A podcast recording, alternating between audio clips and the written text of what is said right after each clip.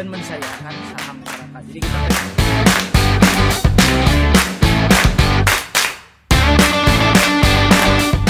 beda sama Jakarta kalau orang Bandung tuh uh, listrik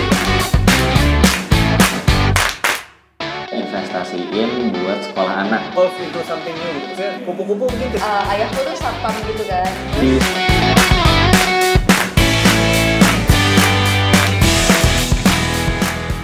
Assalamualaikum warahmatullahi wabarakatuh. Eh, Selamat datang di podcast Ngobrol Bisnis. Kembali lagi bersama saya Panji eh, dan kali ini sudah bersama Mas Eko dari Para Kerja.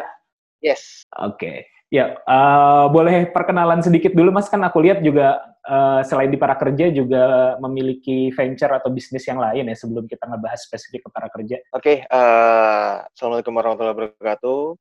Eh, salam sejahtera untuk kita semua ya. Jadi apa pun yang terjadi, COVID nggak COVID ya kita harus sejahtera gitu ya. Nah, eh, saya kenalkan diri. Saya Eko Saiful Arifin, biasa dipanggil Mas Eko.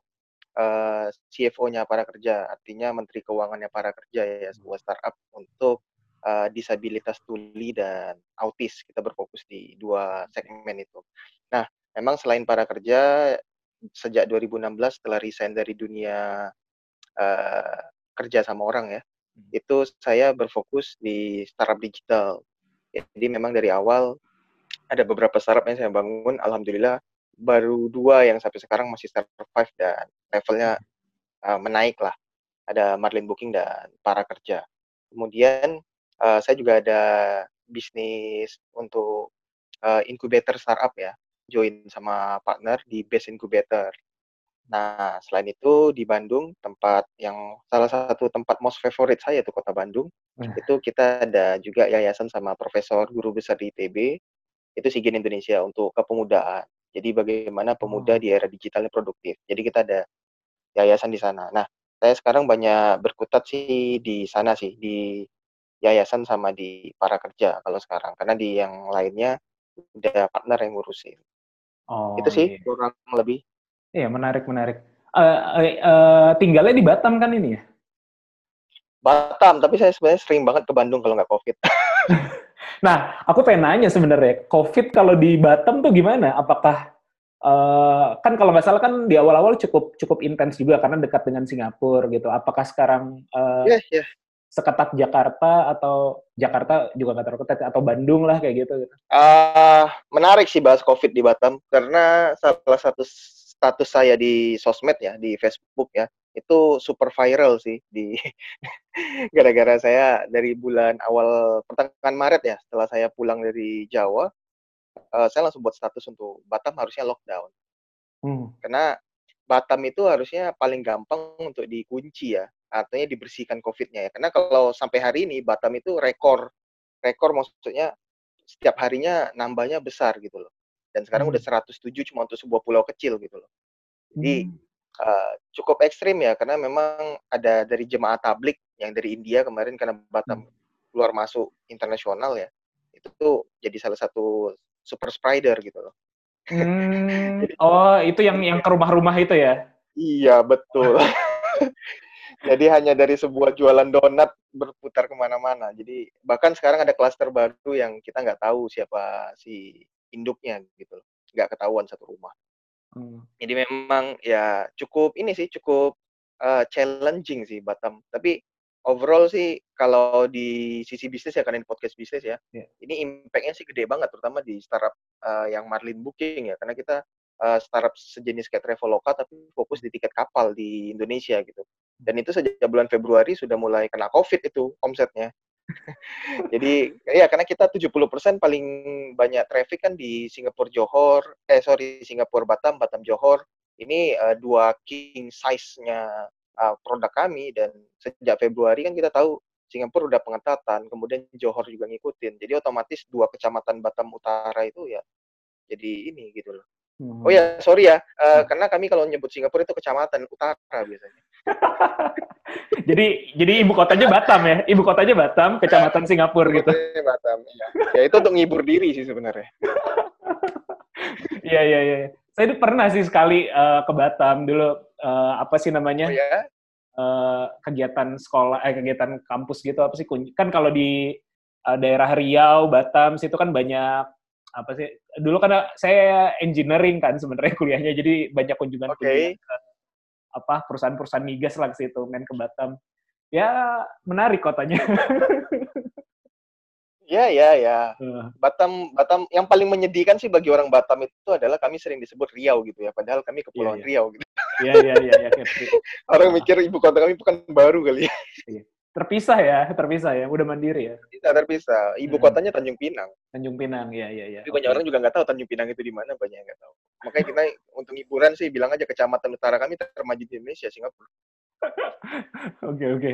Iya. Nah balik lagi tadi kalau ke- tentang para kerja, aku tertarik banget sebenarnya terkait dengan apa ya eh, idenya atau kayaknya nge-freeze eh, enggak ya. Oke. Eh, aku tertarik banget tadi ya dengan dengan para kerja itu karena secara eh, sebenarnya baru belakangan ini ya aku ngeh gitu karena kemarin minggu lalu atau dua minggu lalu sempat cari-cari tentang eh, juru bahasa isyarat. Aku lagi bikin event, aku lagi bikin apa Yes. ya eh, seminar gitu lah ya, mini seminar Ya. gitu. Eh, ternyata ada salah satu pesertanya eh, yang eh, teman tuli gitu ya. Nah terus aku langsung japri-japri beberapa orang, sebar di beberapa grup, karena mepet banget, tinggal satu hari lagi gitu acaranya. Sedangkan aku eh, sayang kalau dia tidak mengikut gitu, karena karyanya karya dia bagus lah kayak gitu. Jadi saya usahakan eh, agar ada juru bahasa isyarat. Lalu ke mana-mana ke mana-mana dan salah satu dapat kontaknya adalah Mas Eko kayak gitu. Lalu aku browsing-browsing tentang para kerja kayak gitu kan. Oke. Eh, itu menarik banget sih, apalagi fokus di teman tuli dan autis ya. Aku baru tahu yang autisnya nih. Mungkin bisa diceritain mas eh, Ya, ya. Asal muasalnya atau awalnya bagaimana sih kenapa tertarik ke sini? Secara emosional apakah ada kedekatan dengan teman-teman tuli dan autis gitu atau bagaimana? Oke, oke, oke. Jadi eh, bicara tentang para kerja ya, sebenarnya para kerja ini unik ya. Saya pribadi tidak ada pengalaman apa pun tentang atau nggak punya storytelling yang bagus lah tentang disabilitas ya. Eh, bahkan saya cenderung dulu orang yang sedikit pragmatis melihat disabilitas karena saya orang yang fokus on bisnis. Saya ngelihat disabilitas ini eh, apa ya? Memang kalau kita taruh secara pola pikir saya yang dulu ya, ini produktivitasnya nggak sekuat non disabilitas gitu loh. Nah, sehingga saya mungkin kena karmanya eh, tahun 2018 bulan setelah saya pulang ya. Karena jadi saya 2017 sampai 2018 itu saya fokus tinggal di Bandung sama Jogja. Jadi karena memang lagi ngebesarin kantor yang di sana kan. Nah, 2018 saya balik kemudian jadi juri di Startup Weekend. Startup Weekend di Batam. Nah, itu ada satu peserta namanya Kiki. Nanti Mas Panji kalau iseng coba browsing, sebenarnya dia hero-nya di para kerja ya. Jadi eh, Rizky Ahyana ini anak yang saya kaget, anak Indonesia umur waktu itu saya kenal masih 21 tahun, udah jadi pembicara di apa? Di Afrika Selatan, di Amerika, di Thailand, di China. Saya kaget. Eh, terus dia presentasi idenya mau bangun startup disabilitas. Waktu itu startupnya belum ada nama para kerja ya. Dia waktu itu cerita bagaimana intinya orang disabilitas bisa punya kesetaraan dalam dunia eh, kehidupan sehari-hari. Jadi waktu itu idenya masih itu. Nah kemudian kita kurasi, kita ngobrol setelah dia juara satu di startup weekend. Eh, kita ngobrol lebih lanjut dan ternyata anak ini serius. Dia langsung bilang, Pak kita ke notaris yuk. Eh ada apa ini? saya nggak ngerti. Ini cerita nih behind the scene-nya. Jadi eh, kita, saya mau buat PT Pak gini gini gini gini gini. Ternyata yang menarik storytelling-nya adalah ini menarik banget mas. Menariknya tuh apa? Tahun 2017 saya waktu eh, hijrah dari Batam ke Bandung waktu itu, eh, saya dapat SMS, eh dapat WhatsApp lah. SMS zaman bola banget sih. Jadi dapat WhatsApp, Kelihatan Itu umurnya. iya mas kelihatan kolonialnya. Jadi eh, saya dapat SMS dari sebuah sahabat saya, eh, Bu Yul Evri ya. Dia kebetulan nama eh, dia punya SLB di tiga kota di Kepulauan Riau, di Tanjung Pinang, Karimun, sama Batam. Dia bilang, Mas, saya punya ponakan. Ini ponakan saya ini terlalu internasional, katanya. Pola pikirnya saya nggak bisa ikutin. Padahal saya berharap dia nerusin usaha saya yang SLB. Uh, terus saya bilang, "Oh, waduh, mentoring gini-gini tuh saya udah nggak lagi, Bu. Saya bilang, apalagi sekarang saya di Jawa, nggak apa-apa mas, ikut mas aja, saya biayain, bla bla bla. Intinya saya oke waktu itu nolak. 2018 itu ketika saya jumpa Kiki dan dia ngajak serius itu, saya akhirnya berpikir untuk link and match dia dengan sahabat saya tadi, Bu Yul itu. Mhm. Dan tahu mas, konyolnya, Hmm. ternyata Bu Yul itu sama Kiki itu anak dan ibu konyol nggak? Oh jadi anaknya yang disuruh deketin itu apa suruh suruh ibu Buyul itu deketin ternyata Kiki gitu. Itu ya? si Kiki. Jadi saya bilang ini ya wa- walaupun mereka bukan kandung ya, artinya Kiki Ah. itu di sejak SMP ngikut sama Buyul karena Buyul itu kakaknya eh, mamanya Kiki. Iya, iya. Jadi ya kayak om tapi dia manggilnya ibu. Jadi saya kaget ya Allah ini kok kayak gini banget gitu loh. Hmm. Saya kemarin nolak-nolak gitu sama tantenya sekarang malah harus ini artinya kolaborasi. Kemudian saya ajak satu kawan saya yang IT yang 18 tahun udah di dunia IT senior Hmm.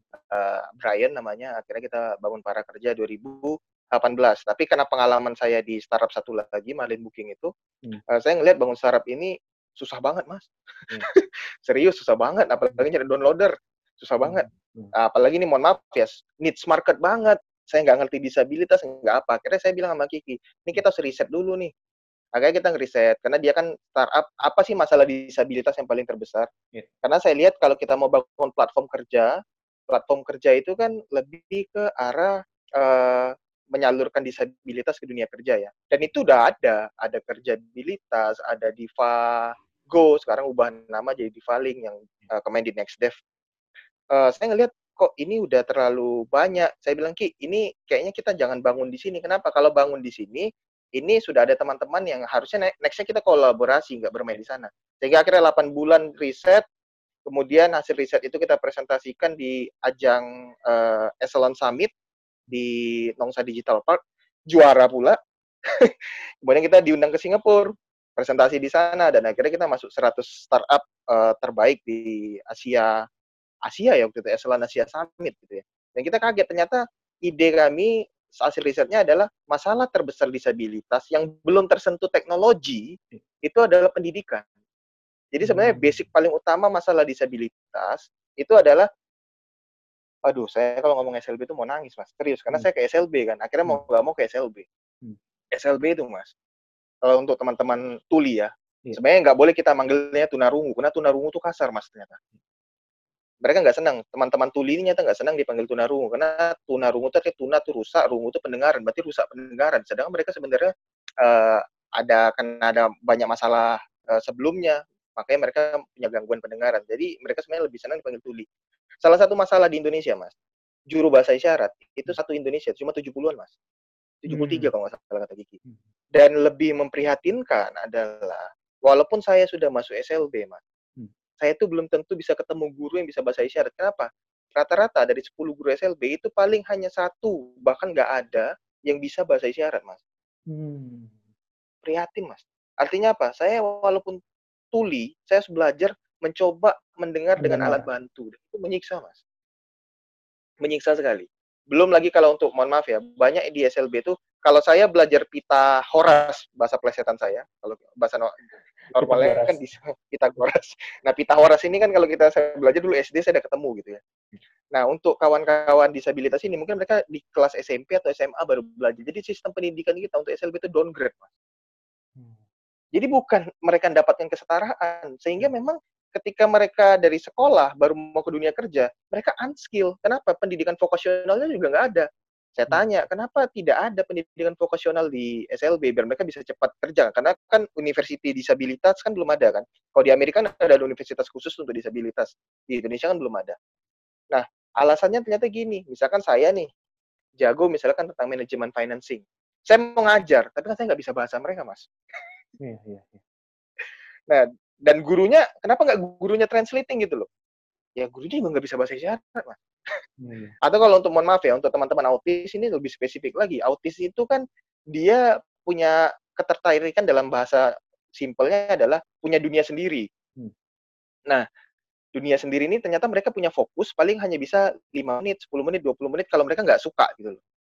Nah, Hmm. Sedangkan kalau kita ngejelasin sesuatu, kayak podcast segini aja lah, kan tidak mungkin lima menit kita langsung bisa buat paham gitu tentang bidang itu. Sedangkan setelah lima menit mereka pindah fokus gitu loh. Makanya di SLB itu paling muridnya hanya 3 sampai 10 orang satu kelas. Hmm. Nah, jadi kalau saya bilang, wah ini kalau kayak gini artinya setelah sekolah mereka ini hanya kayak terapi saja. Terapi artinya mengerti dunia pendidikan atau mengenal dunia pendidikan. Lepas dari sekolah, kalau mereka nggak asas skill mereka, nggak ada lembaganya. Ini gimana mas? Sedangkan mohon maaf ya, Mas Panji sendiri tahu nggak? Kalau di luar SLB, kalau saya disabilitas, mau belajar di mana mas? Nah, itu Bimbelnya nggak ada mas. Nah. Iya, iya. Bimbelnya nggak, nggak usah, nggak usah, nggak usah kita ngomong SLB mas. Misalkan gini, saya Eko, uh, saya ini seorang tuli, kemudian saya ingin uh, ngobrol dengan paman saya, atau gini, lebih gampangnya, saya punya adik disabilitas tuli, kemudian saya ingin belajar bahasa tuli nih, bahasa isyarat. Saya mau belajar di mana mas tentang disabilitas? Nggak ada mas. Mau offline, mau online. Paling cuma ada beberapa kali sertifikasi. Tapi lembaga khususnya kalau saya mau belajar, nggak ada mas. Saya bilang, Ki, ini masalahnya Ki. Hmm. Ini masalahnya. Jadi hasil riset kami 8 bulan itu makanya para kerja itu launching itu baru Desember 2019 di sih. Jakarta. Kita press conference di 42 media nasional. Waktu itu datang juga cucunya wakil presiden. Eh, kita presentasi kenapa namanya para kerja. Tapi bukan platform untuk orang bekerja gitu loh. Maksudnya untuk nyaluri kerja. Tapi para kerja itu artinya apa? Kita percaya para itu kan artinya setara. Kerja itu artinya kerja untuk setara. Itu tagline-nya. Kita percaya kerja untuk setara ini hanya bisa terwujud kalau masalah paling hulunya di dunia disabilitas diperbaiki. Hmm. Apa? Pendidikan. Ya tempatnya, pendidikannya. Hmm. Akhirnya banyak orang bilang kami mirip ruang guru, bla bla bla bla. Ya, it's a point sih eh, bisnis modelnya hampir mirip. Ya. Tapi kalau kita lihat produknya sih sangat berbeda. Kenapa? Karena produk kita ada kesehatan di dalamnya, karena ada terapinya. Iya menarik banget sih, apalagi asal muasalnya kalau kalau Mas Eko sendiri kan tidak berangkat dari yang tadi ibaratnya aware banget lah, bahkan cenderung pragmatis tadinya gitu ya. Uh, tapi ya, uh, tapi setelah menda, apa ya mendalami ini gitu, meriset ini ternyata menemukan banyak masalah yang fundamental gitu kan, dan fundamentalnya adalah Iya. pendidikan kayak gitu kan. Iya. Dan itu tadi miris banget sih, ternyata se Indonesia 70 juru bahasa isyarat ya, pada waktu itu gitu ya. Sampai hari ini, Mas. Sampai hari ini. Saya nih baru kemarin nih interview dengan ada salah satu juru bahasa isyarat di Bandung gitu ya, eh, Kang Rizwan namanya. Eh, dia bilang dia pertama kali belajar itu tahun 2015. Eh 2015 atau 2016 gitu. Di Bandung tuh belum ada. Saya kaget kan, loh Bandung kan termasuk kota besar lah ibaratnya gitu ya. Maksudnya eh, ibu kota Jawa Barat gitu. Tapi tahun Ya, segitu untuk juru bisa bahasa isyarat itu nggak ada gitu loh. Aduh, itu miris juga gitu kan jadinya. Iya ya, berarti problem Betul, banget ya di sini ya. Ah. Karena 70 persennya di Jakarta, Mas. Juru bahasa Oke. isyarat itu di Jakarta. Bahkan mohon maaf ya, untuk sekepulauan Riau dan nyasar ke Pekanbaru itu cuma Kiki. Oh iya. Juru bahasa isyarat itu cuma si Kiki. Hmm. Oh. Artinya tapi gini ya, eh, untuk teman-teman yang nanti yang misalkan dengarkan podcast ini, bukan berarti 70 orang aja yang bisa bahasa isyarat di Indonesia tidak. Banyak yang bisa bahasa isyarat, tapi untuk mentranslatekan untuk standar kayak di TVRI, ya, kita lihat yang gini-gini, Iya. itu hanya di eh, 70 orang ini yang bisa. Artinya kalau saya ngomong terus kemudian langsung translatein, itu cuma 70 orang. Hmm. Makanya luar biasa. Artinya biasa. yang Kan- yang bersertifikat lah ya. Artinya yang bersertifikat Ya. lah ya atau mampu secara profesional berprofesi sebagai juru bahasa isyarat gitu lah ya. Yes. Makanya Hmm. Mas ketika saya cerita sama Kiki, Ki, dosamu tuh cuma satu, Ki. Kau bukan anak Jakarta, kau tinggal di Batam. Kenapa, Mas? Saya lihat anak Indonesia itu kan banyak tuh yang berprestasi. Salah satu teman saya yang berprestasi itu eh, si Oscar Baskoro ya, Daniel Oscar Baskoro ya. Dia data scientist yang salah satu stafnya presiden gitu. Hmm. Eh, di tahun lalu ya di kantor staf presiden. Nah, banyak anak Indonesia yang saya lihat luar biasa prestasinya. Tapi saya lihat Kiki ini kok apes banget nasibnya. Kenapa, Mas? Saya lihat anak Indonesia yang berprestasi itu kan banyak dan terekspos media ya. Dia itu nggak terekspos media nasional, tapi terekspos media internasional. Kenapa? Contoh deh, eh, November atau ya sorry, November atau Oktober tahun lalu, dia dapat penghargaan sedunia, Mas. Dari ada 60 pemuda sedunia, dia itu satu-satunya dari Indonesia dan 60 dari sedunia yang dapat penghargaan dari Global Changemaker di Swiss Hmm. sebagai pemuda yang punya konsep untuk mengubah dunia. Dia juara di Swiss dapat penghargaan. Kemudian diundang ke Tokyo sama dubesnya Jepang dan Amerika. Hmm. Kemudian eh, saya tanya, di Indonesia kamu dapat apa? Belum tahu tuh dapat apa. Makanya dia bilang, saya kalau kayak gini terus tinggal di Amerika, karena S2 aja kalau di Amerika kan. Hmm. Jadi saya bilang jangan Ki, kamu harus bangun Indonesia. Makanya saya bersyukur ngelihat Kiki ini eh, cinta merah putihnya besar ya. Hmm. Karena kalau, kalau saya jadi dia sih saya cukup desperate juga ya. Artinya sejak umur 16 tahun saya berprestasi, banyak diundang ke bahkan dapat beasiswa di Amerika. Ya tapi ya mohon maaf dia di Indonesia sendiri paling tertinggi paling pernah jumpa Menpora itu pun karena dia dukung Asian Para Games. Hmm, Iya ya, itu itu menarik juga ada. sih. Sebenarnya saya eh, tadinya juga pengen ngebahas tentang, eh, tapi mungkin di akhir gitu ya. Tapi nggak apa-apa kita awalkan aja. Saya pengen membahas eh, kalau Mas Eko kan udah pernah di Bandung, pernah di Jogja, terus sekarang eh, dan domisili di Batam gitu kan. Saya pengen tahu sih Hmm. apakah ada gap gitu ya eh, scene startup di Batam atau di ya di Batam dengan Pulau Jawa dan secara secara keseluruhan gitu. Gapnya seperti apa sih sebenarnya? Ah, gap paling utamanya adalah di mindset. Kalau ya Hmm. saya yakin banyak orang punya teori yang berbeda ya. Tapi kalau pengalaman saya ngelihat, experience saya ya, lihatnya di mindset sih mas. Kalau di Jawa itu kan eh, begitu banyak ekosistem yang sudah supporting ya. Bahkan challenge paling besarnya eh, di apa ya? Saya nggak terlalu ngerti ya, tapi banyak sekali saya lihat, terutama karena saya ada incubator, anak-anak ini bangun startup itu pola pikirnya masih eh, lokal. Jadi Hmm. misalkan ngomong validation market gitu ya. Hmm. Eh, marketmu apa? Ya kota Batam dulu.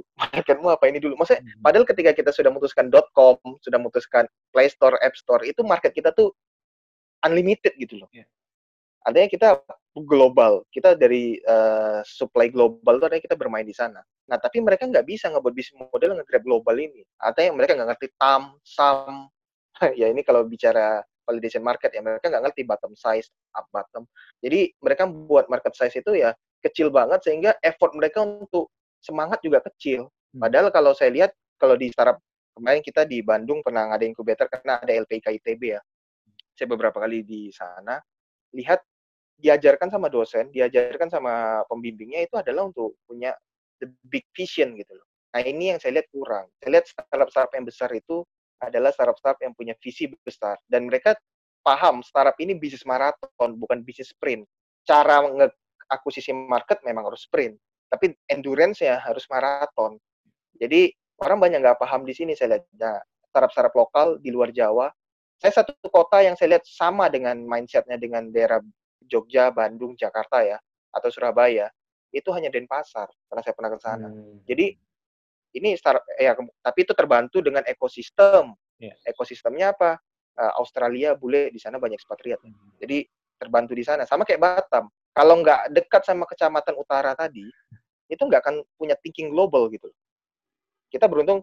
Jadi ekosistem Batam ini terbantu sama ekosistemnya Singapura karena venture Hmm. capital segala macam Dekat. ada di sana dan Google apa apa dekat banget. Hmm. Nah, jadi memang eh, yang paling bermasalah kalau menurut saya ya selain memang akses informasi, terus akses mentor, akses modal yang bertumpuk di Pulau Jawa khususnya Jakarta, itu problemnya sih main di mindset sih. Jadi anak-anak ini Hmm. buat startup ngelihat memang ada suatu masalah, padahal mohon maaf ya, kadang masalahnya itu masalah lokal mas. Belum tentu masalahnya bisa dibawa ke nasional, nggak usah ngomong nasional, dibawa ke provinsi aja belum tentu. Hmm. Tapi mereka udah terlalu pede buat kemudian nggak mau ups, upscaling idenya, Hmm. sehingga kira mati di situ. Investornya nggak tertarik. Kenapa? Karena size marketnya dikit. Sehingga ketika ke venture mereka banyak ditolak gitu mas. Iya sih. Itu eh, sebelum sebelum podcast ini saya juga kan udah beberapa kali ngobrol dengan eh, ya ekosistem player lah ya atau ekosistem builder gitu kayak misalnya kayak Dilo atau Block 71 atau ya beberapa venture Oh, gitu. Mm, ya Block 71. Eh, mereka juga sebenarnya mengutarakan hal yang sama ya. Dan mereka eh, aku lihat sih udah lumayan eh, berusaha pendekatan. Kayak Dilo kan buka di, ba- di banyak kota di Indonesia gitu. Nggak hanya berpusat di eh, Jakarta atau pulau-pulau Ja- Pulau Jawa gitu. Block 71 juga udah mulai buka di Jogja walaupun walaupun baru baru baru satu di daerah. Cuman arahnya memang pengen lebih membesarkan agar ya tadi sebenarnya sebenarnya uh, in point sebenarnya bisa dibilang memang uh, yang aware dengan masalah uh, tertentu kan memang orang yang mengalami masalahnya gitu kan kayak misalnya ya tadi mungkin kalau di Batam ada masalah spesifik apa orang Jakarta belum tentu tahu dan yang bisa solving orang-orang orang Batam dan bisa jadi bisa di upscale atau enggak itu kan perlu dikaji lagi tapi itu menarik sih Ya, Uh, ya, ya. ya, ya. Tapi itu menarik ya. Jadi jadi kan selama ini uh, terutama yang teman-teman di Pulau Jawa udah ngerasa oh kayaknya udah sumpek banget nih startup gitu kan. Udah udah mulai padat. udah mulai red, red ocean gitu ya. Padahal sebenarnya Yes, banyak yes. banget ya, Indonesia tuh luas gitu kan. Ya, ya. Uh, Ya, ya. Ya, jadi memang balik ya kalau ke teman-teman yang Hmm. mungkin dengar terus nanti mau bangun startup. eh, saya bilang bahwa startup ini sebenarnya hanya sebuah buah platform. Sama kayak bangun bisnis lainnya sebenarnya. Karena dulu saya di bisnis konvensional ya. Jadi Iya. Saya ngelihat sebenarnya eh, ya how to-nya beda, tapi eh, platform atau foundation-nya sama, mental. Jadi kalau ketika kita berbisnis, kalau kita berharap bahwa kita akan sukses cepat itu ada, tapi bertahan lama belum tentu. Tapi ada yang orang suksesnya lama dan dia bertahan lebih cepat. Eh bertahan lebih lama. Kenapa? Karena mentalnya udah biasa gagal. Jadi memang balik lagi ke teman-teman yang mau bangun startup ingat pesan saya tuh yang paling utama tuh sebenarnya adalah pastikan bahwa masalah yang Anda temukan itu adalah visi hidup Anda. Itu aja pesan saya. Karena Hmm. kalau bukan visi hidupnya, kayak saya ya, akhirnya terjun ke dunia digital. Karena memang saya nggak tahu, tapi itu dejavu sejak tahun 2008 saya bangun usaha eh, sama kawan waktu masih sekolah. Itu saya ingat banget nama CV saya sih CV B Digital. Hmm. B Digital. Saya nggak ngerti namanya waktu itu belum ngerti digital, tapi waktu itu kita bangun software, eh ah, jual hardware dari Singapura yang barang second kita masukin ke Batam. Sesimpel itu aja, tapi saya udah punya ketertarikan dengan dunia digital. Dan ditambah ketika ada startup-startup ini akhirnya saya ngelihat bahwa it's my, my passion. Dan saya tinggal cari masalah yang saya bisa selesaikan dengan passion saya. Karena kalau kita punya masalah, tapi itu bukan passion saya, itu sama saja kayak mencintai tapi dijodohi. Itulah. Ini jadi romantis-romantis. Ini ini bukan curhat kan? Enggak, enggak, enggak, enggak, Mas. Karena dulu saya mantan pujangga, Mas. Tapi ambiar, Mas. itu itu bagus sih analoginya. iya, tapi eh, dan dan kalau orang punya mental eh, ya problem solving atau mental entrepreneurship atau ya tadi mental melihat masalah gitu ya, sebenarnya itu sih bisa survive ya. Maksudnya dalam konteks Yes. perubahan saat ini kan perubahan begitu cepat gitu ya. Perubahan begitu cepat, ada Covid kayak gini juga, tapi saya rasa sih kalau mental mental entrepreneurship, mental eh, problem solver pasti bisa ya bisa malah kita ride the wave lah, bisa bisa menunggangi uh, gelombang ini justru sebenarnya sih. Dan itu Mm, itu itu rasa- saya rasa yang agak miss, saya rasa secara pribadi juga ya agak miss di kurikulum kalaupun ada kurikulum ya atau di kegiatan-kegiatan entrepreneurship yang diadakan oleh uh, organisasi-organisasi. Jadi biasanya kan hanya langsung uh, ya product development, team development ataupun uh, market development, tapi secara mentality itu agak-agak miss sebenarnya materi. Ya, ya, ya, Mas. Hmm. Makanya itu yang kita dasari dari para kerja. Kenapa? Hmm. Mohon maaf, kita yang disa non disabilitas, yang akses pendidikannya jauh lebih baik dan kompleks, masih ngerasa banyak kekurangan di pendidikan kita. Apalagi untuk teman-teman disabilitas. Makanya saya bilang sama Ki, ini sampai Kiki itu buat sebuah kata-kata yang dia bilang, saya tanya, Ki, ini kalau para kerja ini kamu seriusin, apa jaminannya kamu serius? Dia langsung bilang, para kerja ini saya pasti serius, kenapa? Dia panggil saya Pak Eko kan. Eh, karena gini Pak Eko, kalau orang bangun bisnis karena dia ngeliat peluang bisnis atau dia ngelihat sebuah masalah, saya tidak. Saya ngeliat ini sebagai hidup saya. Gitu mas, gila tuh anak. Gila ya. Gila, gila, gila. orang ngomong peluang bisnis atau apa eh, masalah gitu nyelesain masalah. Dia enggak, ini hidup saya. Hmm. Kalau ini mati, saya mati. Ma, itu partner mana yang nggak kelep-kelepek untuk bangun bareng sama dia gitu. anak umur 21 tahun ngomong kayak gitu. Waktu, ya menurut saya anak ini harus saya support lah. Iya, iya. Makanya kita akhirnya ya udah sekarang lagi level untuk ke seed funding sih. Hmm. Ah, berarti eh, secara umum yang dilakukan para kerja adalah terkait dengan pendidikan atau edukasi eh, untuk teman-teman disabilitas begitu ya? Ya, jadi eh, sekarang kalau Mas cek di aplikasinya, Hmm. eh, kita itu ada tiga layanan utama. Tiga layanan utama. Yang pertama ya adalah pelajaran bahasa isyarat, ya. Terutama untuk teman-teman itu bisa ngerti juga yang non disabilitas, karena kita ada campaign kan, gerakan dukung 10.000 bahasa isyarat. Hmm. Sejak dua bulan lalu kita campaign kan. Nah, itu ada tentang pelajaran bahasa isyarat untuk disabilitas dan non disabilitas. Kemudian ada juga tematik. Tematik ini adalah jadi buku-buku pelajaran kita ubah jadi bentuk animasi. Jadi misalkan dia belajar tentang matematika itu ada bukunya. Jadi kita sadur, kemudian ada eh, juru bahasa isyarat, bukan juru bahasa isyarat, sorry, tuli yang jelasin. Tuli jelasin Hmm. pakai bahasa isyarat Indonesia, kemudian ada animasi pendukung di belakang untuk autis. Karena autis itu ternyata visual. Hmm. Nah, itu menariknya. Jadi autis itu eh, kenapa dan kalau Mas lihat di aplikasi kita kenapa itu bisa di rewind atau di eh, perlambat videonya itu sampai 20 30 detik lebih lambat. Dua kali tiga kali lebih lambat. Kenapa? Biar teman-teman autis bisa nge-repeat. Karena mereka kalau guru jelasin, kadang ketika mereka nggak fokus, mereka langsung ambiar tuh. Mereka Hmm. langsung lupa pelajarannya apa. Tapi kalau video, mereka bisa putar. Makanya kita eh, teknologi yang awal kita gunakan pendekatannya adalah video, makanya dibilang mirip ruang guru. Tapi sebenarnya bukan karena kita ikut-ikutin ruang guru tidak, tapi memang metode setelah kita riset 8 bulan tadi, video ini efektif untuk autis. Efektif juga untuk orang belajar bahasa isyarat diperlambat. Iya, iya. Nah, misalnya ngomong gini, terus ngomong gini, itu mereka bisa belajar diperlambat gitu loh. Nah, itu yang kita lihat makanya pakai video. Makanya dan yang terakhir itu ada video tentang konsultasi atau informasi tentang orang tua untuk orang tuanya. Sebenarnya contoh ya, autis itu nggak boleh makan tepung, Mas. Makan roti itu nggak boleh, Mas. Oh. Kalau makan tantrum. Makanya nggak boleh sembarang mereka makan. Makanya kadang kita lihat tiba-tiba dengan anak autis marah-marah sendiri kenapa? Salah kasih makan, Mas. Mas saya tanya, terus kayak kokoran gitu kadang, ya nggak boleh kalau ada tepung.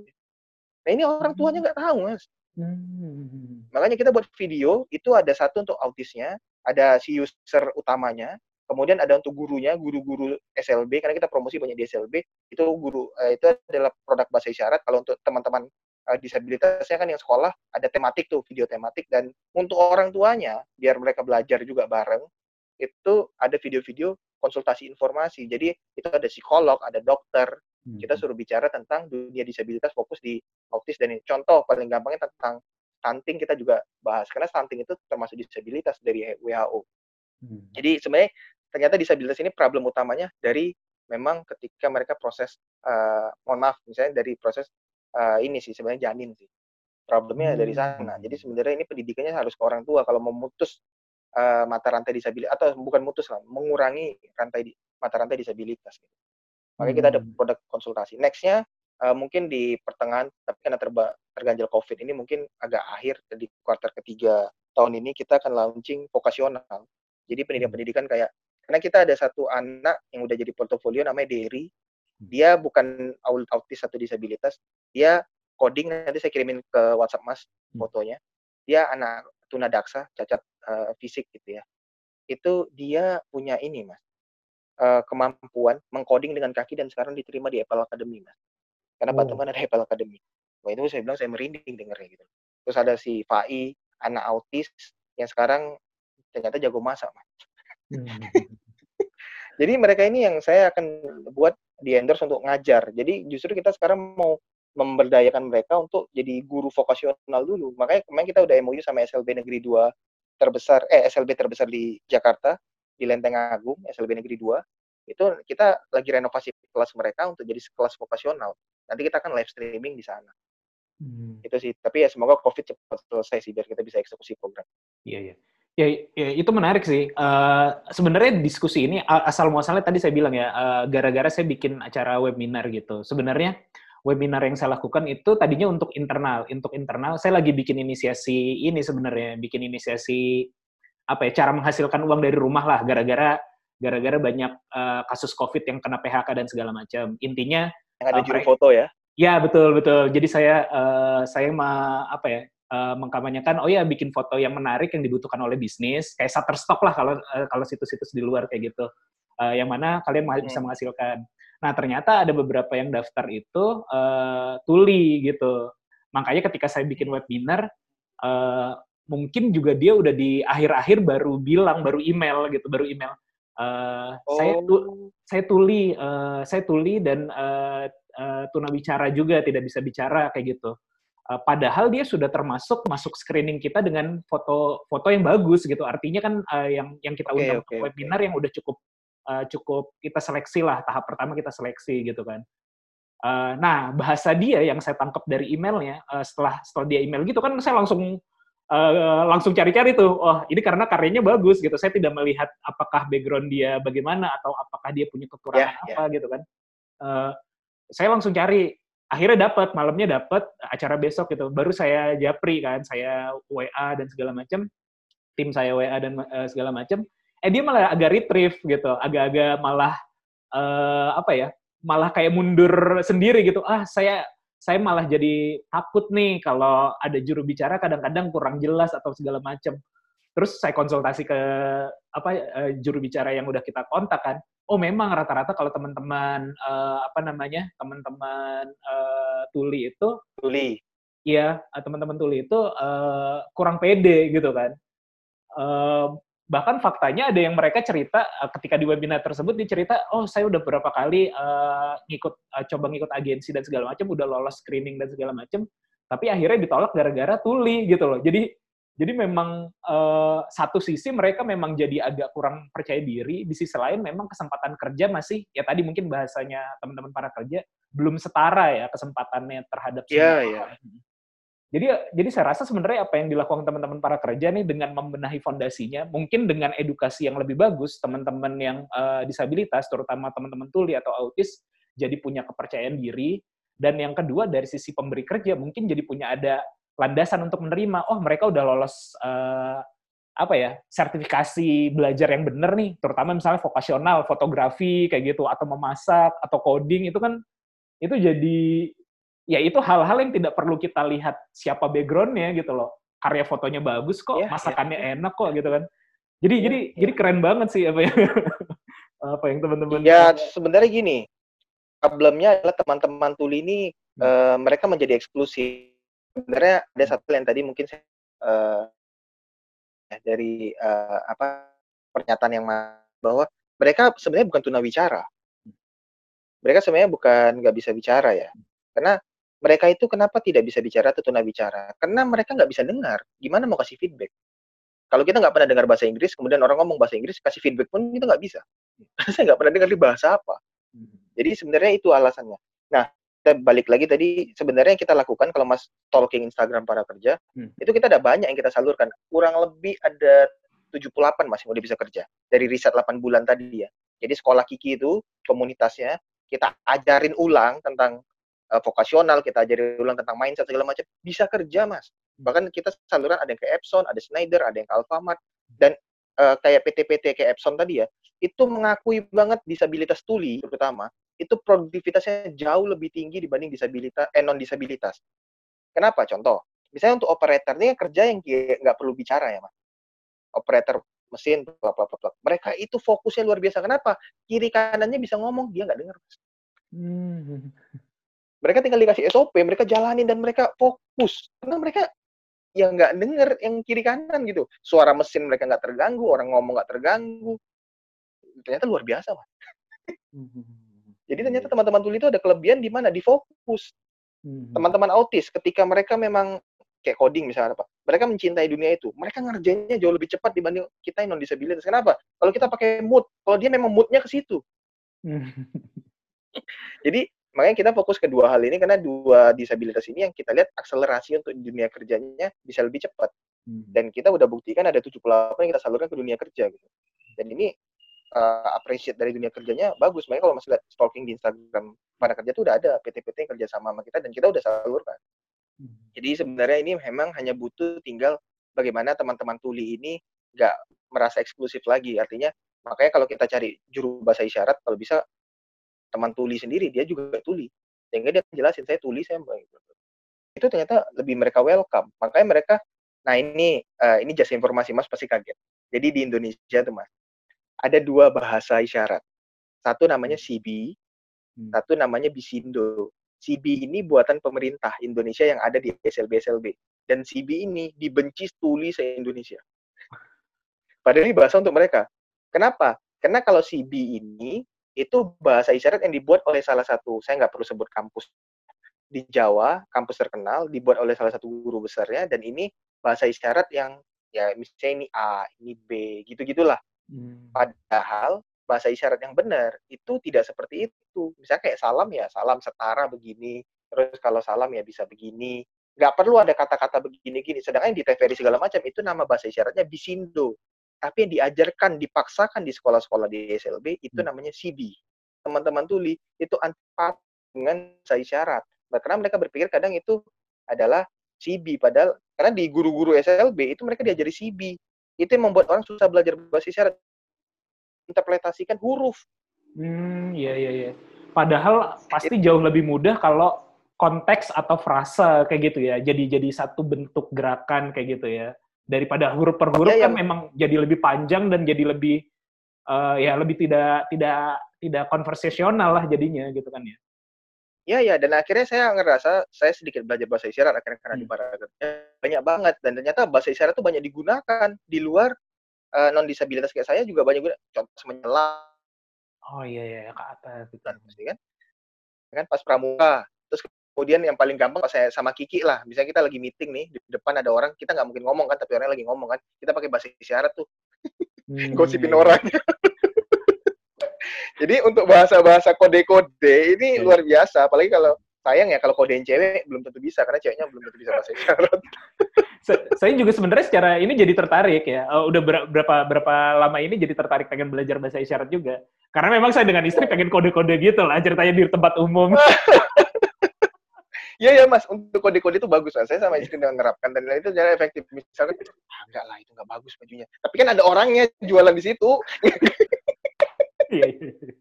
oh ya itu itu fungsional juga ya, ya, ya. Ya, ya, benar. Iya iya fungsional fungsional mas. Benar. Jadi Nah, itu sebenarnya. Nah, kalau bicara tentang market ya, tadi kan eh, strategi penetrasinya si eh, para kerja nih, eh, menurutku juga udah udah tepat banget ya. Eh, selain menyasar si user utamanya, lembaga pendidikannya atau guru-guru yang mengajarkan mereka, juga orang tuanya gitu kan. Ini kan artinya tiga market utamanya lah. Nah, kalau kalau bicara mar- market eh, marketnya disabilitasnya atau market tuli ataupun market autisnya, sebenarnya datanya di Indonesia ada berapa banyak sih eh, teman-teman tuli atau teman-teman autis ini?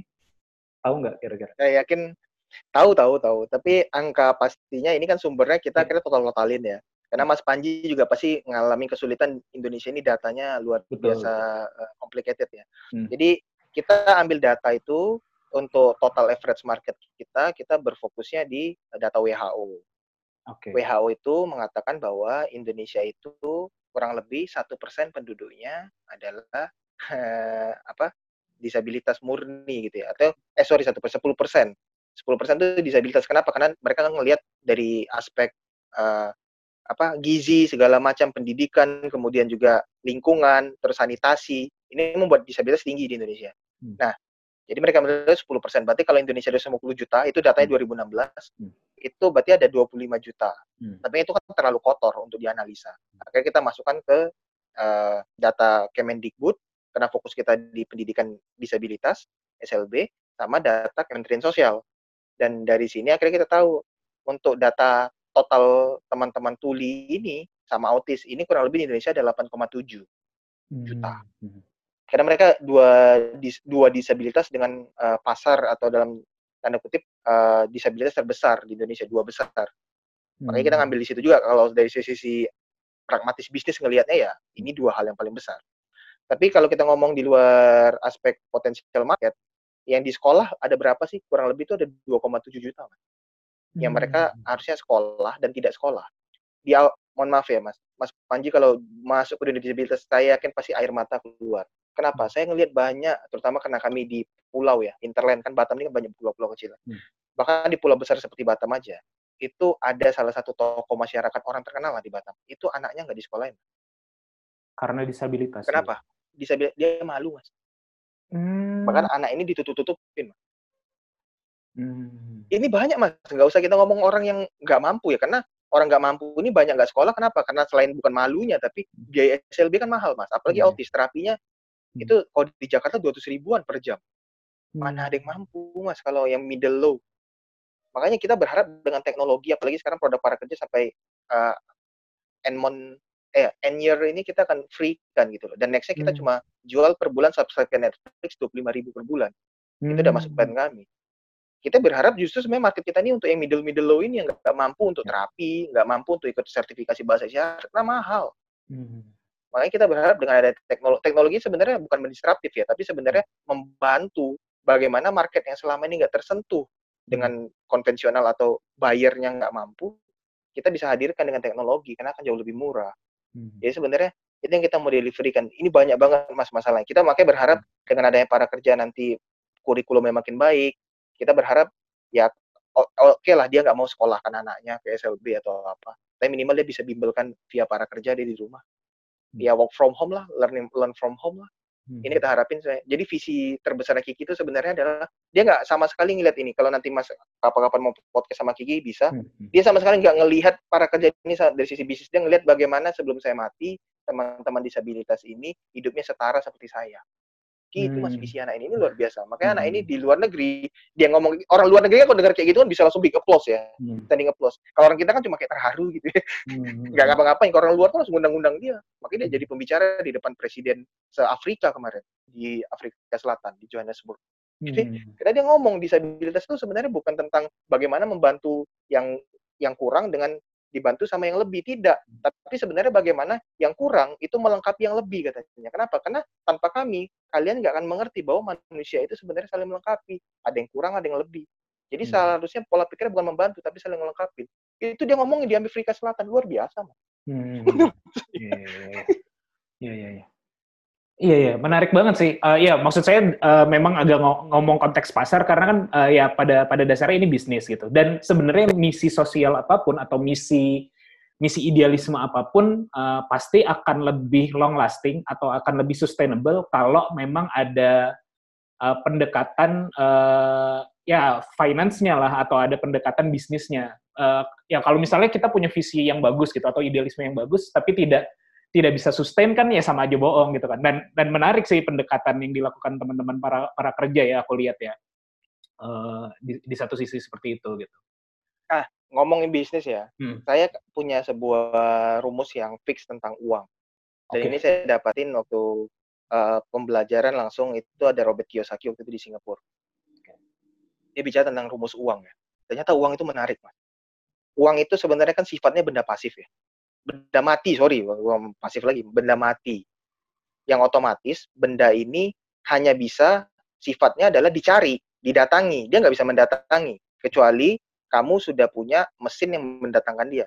Nah, ternyata rumusnya sebenarnya simple. Rumus uang itu menurut Robert Kiyosaki adalah di mana banyak orang, di situ yang akan banyak uangnya. Artinya apa? Ketika kamu melihat sebuah pasar, jangan lihat berapa besar uang yang kamu bisa dapatin, tapi seberapa besar pasar yang ada di sana. Ya contoh kayak Nike lah ketika dia masuk ke Afrika. Dia kan ngelihatnya semua orang belum pakai sendal. Artinya apa? Dia tinggal carikan solusi, kemudian menginklusifkan solusi tersebut. Makanya dia selalu bilang Robert Kiyosaki bahwa uang itu jangan dicari. Uang itu harusnya adalah untuk di menurut Mas diapain? Sebelum saya lengkapin. Uang kan banyak orang bilang, ayo kita cari uang. Eh, Uang itu harusnya diapain? Di apa ya? Gak tahu. Uang itu dia dia bilang kalau cari uang itu jangan dicari, jangan di run katanya. Tapi harus di give. Uang itu Hmm. harus diberi katanya. Maksudnya diberi itu gimana? Saya belum terlalu ngerti itu karena dia pakai bahasa Inggris kan. Tapi ternyata konteksnya adalah uang itu diberi solusi agar dia datang ke kita. Hmm. Jadi kalau kamu mau cari uang, cari solusi. Hmm. Karena uang itu sifatnya mendatangi solusi. Hmm. Jadi kalau kamu punya solusi, uang pasti ada. Apalagi kalau solusi itu untuk orang banyak. Iya. Jadi kalau kamu mau cari uang, gampang. Cari solusi, dan solusi itu untuk banyak orang. Uang datang. Karena uang itu hanya efek samping dari sebuah perbuatan. katanya. Hmm. Langsung saya mikir, ya juga ya, salah Hmm. saya. Kalau cara pikirnya adalah ngelihat, yo ini marketnya gede, baru kemudian saya buat produk bla bla salah. Hmm. Sebenarnya yang paling terpenting tuh, kamu punya solusi, terus solusi kamu, kamu tes ke market, dan marketnya segede apa. Dan kamu harus tahu bahwa uang itu bukan tujuan, karena uang itu hanya efek samping dari sebuah perbuatan. Ngerampok, kata Robert, juga Hmm. juga ngasilin duit gitu katanya. Hmm. Itu sebuah perbuatan, dan efeknya duit. Iya, iya. Jadi u- ingat, uang itu efek samping, bukan Hmm. tujuan. Iya, iya. Iya, eh, iya seperti saya tadi bilang juga eh, tujuannya adalah untuk ya tadi agar idealismenya lebih long lasting lah atau eh, visi misinya lebih long lasting ya tentu saja perlu itu. Eh, kalau yang autis itu eh, eh kalau di breakdown ya, kalau yang para kerja sekarang eh, lebih banyak yang dari sisi teman-teman tuli atau teman-teman autis yang yang penggunanya. Majority tuli, karena campaign yang kita lagi salurkan atau kita gencarkan tuli. Dan kalau dilihat Instagram kan fokusnya memang live-live-nya lebih Iya. banyak ke tuli dulu. Iya betul saya. Kenapa saya- tuli? Kenapa tuli? Karena tuli lebih gampang untuk masa work from home ini atau Iya. COVID ini untuk kita eh, sampaikan. Kalau autis ini kan kita harus ada terapi ya. Terapinya kadang harus offline, Mas. Kemudian juga Hmm. kalau kita mau langsung menjelaskannya dalam misalnya satu jam lah sambil nunggu berbuka gitu ngabuburit, nggak bisa juga karena kadang autis nih ya 30 menit mereka udah kecapean gitu kan. Ya kita bukan sebenarnya tidak menggrab autis dengan baik, tapi autisnya kita lebih banyak di offline sebenarnya. Kemudian kita streaming kan. Nah, tapi ini belum bisa kita lakukan sekarang karena COVID. Makanya sekarang kita ya oke lah kita ambil yang paling inilah yang bisa kita lakukan sambil di rumah, Iya, iya. yaitu ya tuli. Itu sih. Ya, ya itu juga udah udah bagus banget sih. Eh, sebenarnya saya sadar eh, ya masalah kesetaraan ini ataupun masalah akses terhadap informasi atau ya akses terhadap informasi lah eh, dari teman-teman tuli itu ya baru-baru ini aja gitu, baru-baru enggak. Saya saya semenjak semenjak si Covid ini kan ngerasa wah ini blessing banget. Maksudnya in a way ya, in a way agak-agak blessing karena kita bisa belajar apa pun dari rumah, meeting juga jadi agak lebih udah orang udah udah jadi terbiasa gitu. Tapi akhirnya gara-gara kemarin nyari webinar itu saya mikir, wah berarti kalau teman-teman tuli saat ini gimana cara belajar dari rumah? Karena kan tadi nyatanya belum ada penerjemah uh, juru bahasa isyarat di di webinar-webinarnya atau di kegiatan sekolah juga belum tentu bisa gurunya kayak gitu kan. Jadi uh, ya aksesnya akan akan sangat sangat sangat sangat sulit sih jadinya buat buat teman-teman tuli. Iya, iya, iya. Iya. Iya dan saya saya, saya menarik karena karena saya nonton uh, saya pikir tadinya tuh ada suaranya. Ya, saya nonton di Instagramnya para kerja kan berapa hari yang lalu gitu ya.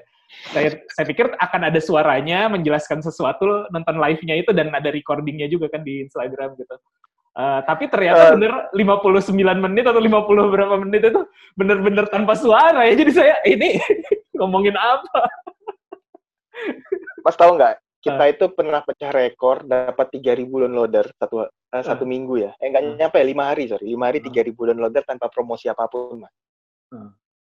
Caranya gimana? Apa yang dilakukan? Hmm. Caranya ternyata konyol. Saya nggak. Saya bilang Kiki, Kiki, ini kamu buat dia kan eh, buat sebuah konten di Twitter. Sebenarnya itu hanya karena kebetulan Kiki ini pacarnya Tuli mas. Oke. pacarnya seorang tuli. Eh, jadi dia sama Nita pacarnya ini dia buat sebuah konten. Eh, ya kayak video gini lah video anniversary gitulah mas. Nggak ada tujuan sama sekali untuk ngomongin para kerja apa bla bla bla. Nah kontennya itu viral sampai jutaan view. Hmm. di repost sama eh, beberapa eh, kayak apa ya eh, beberapa inilah selebgram kemudian Nah. beberapa eh, Instagram Instagram yang besar kayak dagelan bla bla Eh, judul judulnya kenapa? Punya pacar tuli diam tapi nggak sunyi. Kalau nggak salah itu judulnya. Dan itu di repost orang orang jadi tahu itu ternyata romantis ya orang gini ya. Orang bisa ketawa ketawa itu cowoknya kok kayak gini banget mau banget sama cewek gini gini gini. Yang tahu sendiri kan segmen ala Indonesia luar biasa kan. Jadi Langsung langsung kepo ya. Langsung dikepoin ya. langsung kepo mas. Langsung dikepoin. Dan akhirnya Kiki bilang wah kayak gini rasanya jadi the famous kan dan gara-gara itu downloader para kerja naik. Para Hmm. sebelum itu Instagram kita juga cuma sekitar seribuan. Sekarang udah tiga ribuan. Hmm. Ya, ya, apalagi ya. kemudian akhirnya sampai video itu juga dilihat sama Surya Sahetapi kan? Aktivis tuli Oke, eh, Indonesia kan? Jadi memang kita ngelihat bahwa sebenarnya tuli ini dan semakin kita tahu ke sana tuli itu ternyata makin besar. Di Banjarmasin gimana? Kami gak ada gini-gini. Dan ya sampai sekarang memang yang fokus ke mereka untuk dunia pendidikan itu memang baru para kerja. Kita sih berharap setelah adanya. Bahkan kemarin waktu kenapa kita bisa di Singapura dapat award itu ya sebenarnya kena pemerintah Excellent Asia Summit waktu itu ya ngelihat uh, panitianya ya hampir ada 2000-an startup ya yang mereka kurasi itu yang ngomong disabilitas cuma dua. Satu di Hmm. dari Kazakhstan satu Indonesia. Yang di Kazakhstan tuh VR jadi bagaimana teman-teman yang uh, uh, buta itu bisa ngelihat dengan bantuan teknologi. Nah mereka ke sana kalau kita kan fokus ke pendidikan dan menurut mereka ini luar biasa ya begitu banyak ide startup tapi kenapa nggak ngomongin disabilitas ini kan dikit banget padahal pasarnya ada Ya, ya, besar ya. Iya, bahkan kalau ngomongin ceruk pasar tadi, emang kayak saya tanya juga terkait dengan pasar, dari 25 juta, terus kemarin juga saya sempat ngobrol dengan teman-teman JBI itu, mereka bilang ya kurang lebih sekitar 13% dari 20-an juta itu adalah teman-teman tuli gitu kan. Ya artinya Ya, kurang betul. lebih angkanya sama lah sekitar eh, ya sekitar 2-3 juta, lalu ditambah mungkin autis gitu, jadi total eh, 5 atau 8 juta tadi itu. Dan itu angka yang besar maksudnya, apalagi sangat besar Iya, eh, sebagai sebagai bisnis itu angka yang besar dan dan itu jadi apa ya? Ya dan belum tersentuh ya. Kalau kita misi sosialnya adalah tadi membantu pendidikan dan membantu penyaluran kerja, itu juga itu jadi nilai, yang yang yang tambah baik baik lagi sih sebenarnya.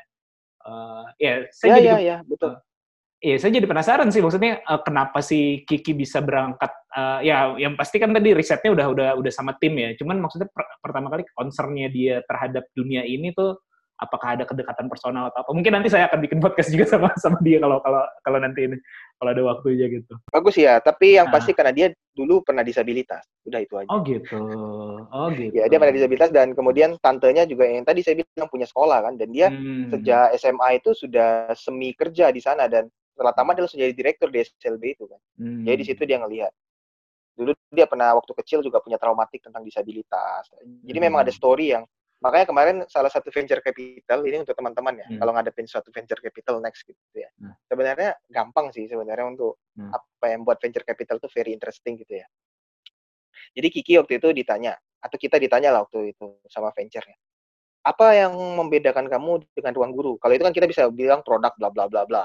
Tapi yang paling menjebak tuh kalau ditanya kayak gini, kalau ruang guru buat kayak kalian gimana? Kan kalian tinggal sebuah platform online, kemudian di convert, mereka punya orang lah untuk bayar juru bahasa isyarat, untuk riset, bla- mereka punya duit lah, capital yang no limit lah. Tapi waktu itu eh, CTO kami waktu itu Brian ngomong bagus banget. Mungkin semua orang bisa bayar, bisa ini. Tapi story nggak bisa dibeli. Semua orang bisa buat film Avenger, tapi Avenger Iron Man tanpa Robert Downey Jr. beda. Hmm. Itu kenapa para kerja biarinnya gini. Kenapa? Kiki ini nggak bisa dibeli story Hmm.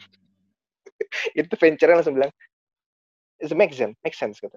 Jawabannya make sense. Kenapa? Karena yang buat para kerja ini bisa akan terap. Semua orang bisa bangun bisa bangun sekolah, tapi kenapa nggak banyak semua orang yang pebisnis sekolah, sekolah swasta bisa bangun SLB? Karena ternyata risetnya luar biasa. Hmm. Ini barrier yang kalau kita nggak punya key person yang memang punya uh, pemahaman, apalagi Kiki memang S1-nya lulusannya kemarin dia memang PLB pendidikan luar biasa. Hmm. Jadi story dia ini memang dia paham disabilitas, dia hidup untuk disabilitas, dia pacarnya disabilitas, keluarganya keluarga yang aware sama disabilitas, Hmm. dan ekosistem ini membuat dia tuh jadi cerdas untuk membuat produk-produk tentang disabilitas. Dan Hmm. ini yang kalau teman-teman next bangun startup harus betul-betul punya sebuah unique selling yang di sini ya, di mana dirinya teman-teman itu nggak bisa di copycat dengan cepat, barrier itu luar biasa. Apalagi kalau Hmm. teman-teman memang sudah berprestasi di bidang itu, itu pasti akan jadi hal yang luar biasa untuk venture. Hmm, Oke, Eh, oke. Kalau kalau ngomongin eh, terkait base eh, inkubator, eh, modelnya bagaimana nih, Mas? Eh, terus apakah startup-startup yang dibina memang eh, spesifik ada muatan sosial atau memang eh, bebas aja kayak gitu? Eh, kalau untuk base incubator ini sebenarnya kita sama teman-teman ngebuatnya karena memang keprihatinan, keprihatinan bahwa di daerah itu incubator bisnis terutama startup dikit banget. Padahal ide bisnis startup ini kan boomingnya banyak, Hmm. ya kan? Tapi nggak ada yang nyambut. Nah, kita di base itu sebenarnya berfokus bagaimana ide-idenya itu lebih ke lokal konten. Jadi Hmm. contoh yang saya kemarin di IG story baru saya kasih uh, applause lah anak-anaknya karena lolos di suatu lomba itu eh, mereka buat game. Game namanya For Happy Studio. Ya mereka buat 3D asset semuanya itu murni mereka yang buat tanpa ada uh, ambil dari tempat lain. Artinya mereka foto kemudian mereka jadi buat 3D nah kemudian gamenya itu lucu. Game horror. Saya game horror umum lah ya. Tapi game horror itu tentang santet. Oh, lokal ya? lokal banget mas santet. Itu kan hal-hal yang hal yang unik. Jadi saya bilang ini harusnya di boomingkan, harusnya di. Hmm. Jadi mereka selalu buat game yang mereka fo- berfokusnya adalah konten-konten ya daerah, horor-horor daerah kayak Kemenyan segala macam dan itu kayak, ini hal yang bagus. Ada lagi contoh kayak startup eh, Wonderling namanya. Dia fokus karena kita uh, pintu pariwisata ya. Bagaimana ketika orang masuk di satu daerah, mereka langsung bisa buat amenities-nya sendiri gitu loh. Mereka Hmm. bisa buat trip plan sendiri. Mereka masuk, mereka tujuan saya cuma punya duit 2 juta, ingin ke sini ke sini ke sini, jalurnya ke mana, naik apa, bla bla, hotel apa, udah dianuin semua sama artificial intelligence. Dan sekarang prototipenya Juni ini launching. Sayang kena covid aja, makanya launchingnya Hmm, ketunda. Jadi kita lebih cari yang ke lokal content sih, mas artinya yang memang minimal ketika kita lihat ini tuh di Jawa belum banyak. Jadi base ini sebenarnya lebih berfokus mengkurasi ide. Jadi setiap kali ada yang masuk, nah kita sekarang kan baru batch 3 nih. Batch 3 ini kita masih berfokus bagaimana kita itu bisa nerima anak-anak karena ini free 100% base itu nggak ada berbayar lah. Ini murni project CSR. Hmm. Murni project CSR. Jadi kita itu ketika mereka masuk kayak co-working kita kasih gratis, kemudian setelah ini mentor, akses mentor semuanya mereka free mas. Mereka hanya bayar 300 ribu kalau nggak salah di awal itu untuk seragam sama kartu kartu untuk masuk coworking karena kita punya coworking kan coworking sendiri jadi mereka akses 24 jam bisa di situ tidur di situ gitu jadi akses Tech mentor equity nggak? Nggak juga? Nggak tech equity juga? Jadi benar-benar CSR kita aja? equity kita equity ada tapi Oh, setelah itu equity. kita bilang nanti ketika dia masuk investment equity kita yang kita lepas Hmm, itu ya, ya, ya. sebenarnya gini equity itu tujuannya kan banyak ada juga tuh so, namanya netizen plus 62 kan ada-ada aja kan. ah ini akal-akalan nih biar dapat equity kan padahal ngomongnya CSR iya saya ngomong CSR tapi sebenarnya equity itu kita masukkan agar ketika si apa eh, venture capital tertarik ada yang tertarik atau angel investor tertarik kita yang backup mereka ditanya kan mereka ini kan anak-anak muda mas. Belum Iya, tentu orang percaya dengan kapabilitas mereka eh, capability mereka. Akhirnya kita yang backup ketika mereka presentasi. Dan tanya venture bla bla bla gini nanti exit sahamnya bla bla bla. Saham kami yang exit kok bukan mereka. Hmm. kita Iya, iya. mentor. Posisinya itu mentor di saat Iya betul betul. Justru malah itu menunjukkan profesionalitas sih sebenarnya. Eh, lebih aneh kalau, ya maksudnya dari sisi startupnya, oh ya dia berani mengakomodir, dari sisi inkubatornya, oh ya gue berani invest lah ibaratnya dalam tanda kutip kayak gitu kan. Jadi itu sebagai portofolio juga. Dan itu memang Ya, ya, ya. ya, harus harus harus sudah mulai aware sih. Apalagi kan kita eh, ekosistemnya eh, bahkan di Jawa juga ya level untuk eh, apa ya pre-seed atau ya seed sampai eh, pre-seed sampai seed itu kan masih minim ya saat ini. Orang kan maunya beli yang udah jadi aja kan, yang udah masuk ke series A, masuk ke eh, ya after series A lah kayak gitu. Kalau yang model eh, yes yes yes inkubasi pengembangan itu memang eh, ya karena resikonya tinggi gitu-gitu. Jadi itu harus betul harus, resiko harus, di- tinggi harus dipahami sih gitu. Iya menarik menarik. ya Berapa- ya ya Eh, di Tapi- batch di batch 3 ini udah ber- berapa yang diinkubasi atau total total eh, di batch inkubator? total yang kita udah inkubasi itu 17 tiga Hmm. batch Hmm. ya karena ya dana kita terbatas juga kan karena untuk subsidi mereka kan Eh, 17 ini yang betul-betul sekarang kita yakin akan segera dapat investment artinya mereka udah bisa running dengan baik ya Ya.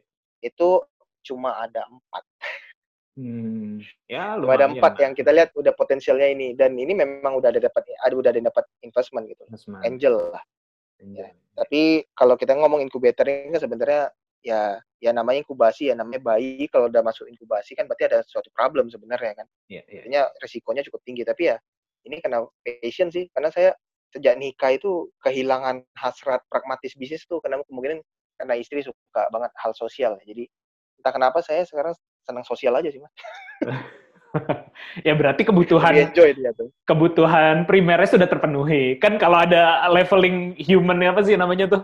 Eh, kebutuhan untuk eh, pribadi, kebutuhan untuk apa? Akhirnya kan kebutuhan untuk memberi kan. mas saya boleh sharing hal pribadi nggak boleh, boleh, boleh. Kalau kalau boleh di-share silakan aja gitu. jadi eh saya kan eh, termasuk orang yang apa ya saya kan Tionghoa ya papa Hmm. Tionghoa otomatis namanya Tionghoa itu entah kenapa darahnya itu mengalir cuan cuan cuan gitu pola pikirnya hanya money money money Eh, sampai titik saya belajar Islam mualaf kemudian saya masuk eh, ke dunia sosial ya itu karena waktu itu saya ikut sebuah pelatihan yang ada four character to pearl uh, Florence Litter tentang melankolis, pragmatis, sanguinis, koleris gitu lah. Saya kan termasuk orang koleris tuh. Orang yang biasa berpikirnya terlalu uh, egois, egosentrik, bla bla bla. Nah, singkat cerita, intinya yang saya rasakan adalah mas, saya waktu itu punya kesempatan ngobrol dengan Bang Sandi. Waktu itu sebelum dia jadi uh, caleg lah, eh sorry, jadi cagup lah segala macam. Beliau masih fokus di bisnis. Tengah jam saya ngobrol sama beliau. Saya tanya, kenapa beliau bisa kaya kayak gitu? gitu. Beliau jawab itu luar biasa simpel dan itu akhirnya mengubah pragmatisme saya tentang dunia bisnis. Beliau bilang kayak gitu. Saya ini orang biasa. Dibilang miskin enggak juga kan. Tapi yang membuat dia kan punya bisnis sebenarnya kan uh, cuma investment ini ya, analisis investment ya gitu ya. Kemudian kenapa bisa kaya? Karena beliau ternyata berteman dengan Edwin, berteman dengan Tohir gitu ya. Nah, teman-temannya ini kan yang punya capital, tapi beliau kan punya ini. Nah, apa yang beliau lakukan? Beliau tuh sebenarnya banyak investasikan dirinya dari awal. Jadi saya tuh banyak memberi aja. Saya nggak ngerti artinya setelah itu saya dapat saham kecil, dapat saham kecil. Nah, saham-saham kecil ini dikumpulkan kemudian jadi Saratoga. Nah, saya ngelihat apa yang rumus yang saya lakukan. Saya hanya memberi tanpa uh, apa? Saya hanya memberi dan melupakan. Memberi dan melupakan. Saya selalu ngomong ingat itu, memberi dan melupakan, memberi dan melupakan. Kenapa? Karena saya lupa Tuhan nggak lupa. Ma itu bahasa dalam. Oke, setelah itu saya coba sejak 2016 saya resign dari dunia profesional. Saya lakukan itu, alhamdulillah setahun pertama tabungan habis. Iya, alhamdulillah. Tahun pertama tabungan, makanya saya pindah ke Jawa, Mas. Kenapa? Hmm. Karena di Batam waktu itu saya udah betul-betul desperate. Kok saya nabung lima tahun saya jadi salah satu direksi di satu perusahaan, gaji lumayan, fasilitas luar biasa, rumah dibayarin kantor, mobil dibayarin kantor, terus tiba-tiba bayar sendiri kan, tabungan itu ternyata kena COVID gitu loh, sebelum ada COVID waktu itu malah. Udah lockdown duluan itu ya? betul-betul udah kena lockdown mas makanya saya pindah ke Jawa itu cari inspirasi dan ternyata akhirnya dengan sisa tabungan yang ada itu ya saya akhirnya melihat bahwa ternyata uang itu kalau dipancing terus dengan uang, yang datang memang cuma uang. Tapi kalau uang itu dipancing dengan kebaikan, kebaikan itu mendatangkan uang. Ya, itu yang saya lakukan. Super Akhirnya sekali. banyak orang Ya, itu kalau Mario Teguh masih ada sih. Masih ada. masih, masih hidup, Ya, masih hidup. Offline, offline. Iya, baru, maksudnya eh, on air-nya ya. On air ya. Karena menurut saya netizen ini kan nggak bisa bedain kata-kata baik dengan perbuatan baik. Beliau itu menurut saya kata-katanya baik, terlepas Iya, iya. perbuatannya pernah baik apa enggak, nggak ada orang yang konsisten perbuatannya baik gitu. Iya, iya. Jadi saya termasuk pengagum beliau. Hmm. Jadi memang saya selalu ingat kata-kata Bang Sandi itu untuk teman-teman yang mau bisnis, menurut saya sih itu sih rumus uang itu adalah Hmm. memberi dan melupakan. Tapi ingat Tuhan nggak pernah lupa. Iya, iya, iya. Ya, itu menarik banget sih. Iya, iya. Memang belakangan ini ya, ini saya kemarin juga baru, bukan kemarin ya, beberapa hari yang lalu lah saya baru ngobrol dengan ada eh, salah satu CEO-nya Gama Tekno, salah satu perusahaan IT di Jogja ya. Jogja. Eh, eh, Ya. eh, di bawahnya UGM. Eh, salah satu poin dia juga, ya entah kenapa ya, pokoknya entah karena bulan Ramadan juga atau apa, se- rata-rata pembicaraan kita tuh selalu berujung pada spiritualitas gitu. Se- seminggu ini saya ngobrol-ngobrol podcast mungkin karena udah Ramadan di akhir-akhir. ini juga udah mulai mulai ini ya. mungkin itu salah satu sebabnya juga. Saya rasa bukan kena spiritualitas atau apa, Mas. Iya, Tapi iya. kebetulan eh, saya lihat banyak crazy rich ya. Karena Ah. kebetulan saya ada beberapa crazy rich eh, kenal gitu ya. Pernah lihat kehidupan mereka. Sebenarnya saya lihat rumus-rumus bisnis itu sebenarnya nggak ada, Mas. Hmm. Yang ada itu ada rumus eh, apa ya? Rumus self development, kegigihan, kejujuran, Hmm. kedekatan dengan Tuhan, membaca buku, eh, bergaul dengan orang-orang baik. Sebenarnya itu rumusnya. Tapi Hmm. orang banyak berpikir how to, how to, how to. Padahal bisnis itu sebenarnya bukan how to. Bisnis itu sebenarnya adalah uh, beyond the self-nya. Why ya? Ya, start with why lah kalau kata buku, suatu buku Simon Sinek kan. Jadi memang membaca buku itu penting. Apalagi saya bersyukur tahun 2018 pernah short course ke US kan ke Silicon Valley langsung. Hmm. Di sana nggak ada mas bahas teori bisnis. Di sana yang Hmm. dibahasnya itu apa? Karya, bagaimana cara nyelesain problem, gimana ngelihat future, gimana ngelihat Hmm. eh, masa lalu itu sebagai data. Kalau kita ngelihat masa lalu itu sebagai kenangan. Orang Hmm. luar negeri itu ngelihat masa lalu sebagai data. Waduh, Hmm. ini luar biasa. Hmm. Jadi saya lihat memang ketika di Silicon Valley itu otak saya makin melar gitu. Hmm. Melar bahwa sebenarnya kenapa orang luar negeri itu bisa maju. Karena Hmm. memang mereka ngelihat semuanya itu by data, by design. Ini semua ada design. Jadi Hmm. kita harus berpikir design thinking gitu. Hmm. Ini yang memang pendidikan kita kan kurang, Mas. Hmm. Iya, iya, iya, iya, betul, betul, betul, betul banget sih. Banyak banget eh, ya ko- konteksnya. Bahkan kalau kita bah- dalam bahasa prakteknya, yang sering dicari sama orang di Google itu adalah bagaimana cara atau how to tadi kan, bagaimana cara kaya, bagaimana cara jadi ini. Tapi tapi bukan why-nya gitu kan. Dan itu kan jadi kalau kita hanya mindset berpikir kita hanya bagaimananya saja, nggak ada fondasi why-nya, itu jadinya kan jomplang tuh, jadinya runtuh tuh nantinya. Iya, ya, menarik, menarik. Ya, jadinya bahasanya kan nggak kalau bahasa bukunya Simon Sinek kan tidak jadi Ah. golden circle. Betul, betul. ya, ya, ya, ya. Kalau ini mas, apa namanya? eh, sel- selain tadi ya, selain eh, inkubator dan juga eh, para kerja kan tadi bikin eh, Marlin Booking juga. Dan di COVID tadi kan ini kena ya, eh, lumayan kena lah ya.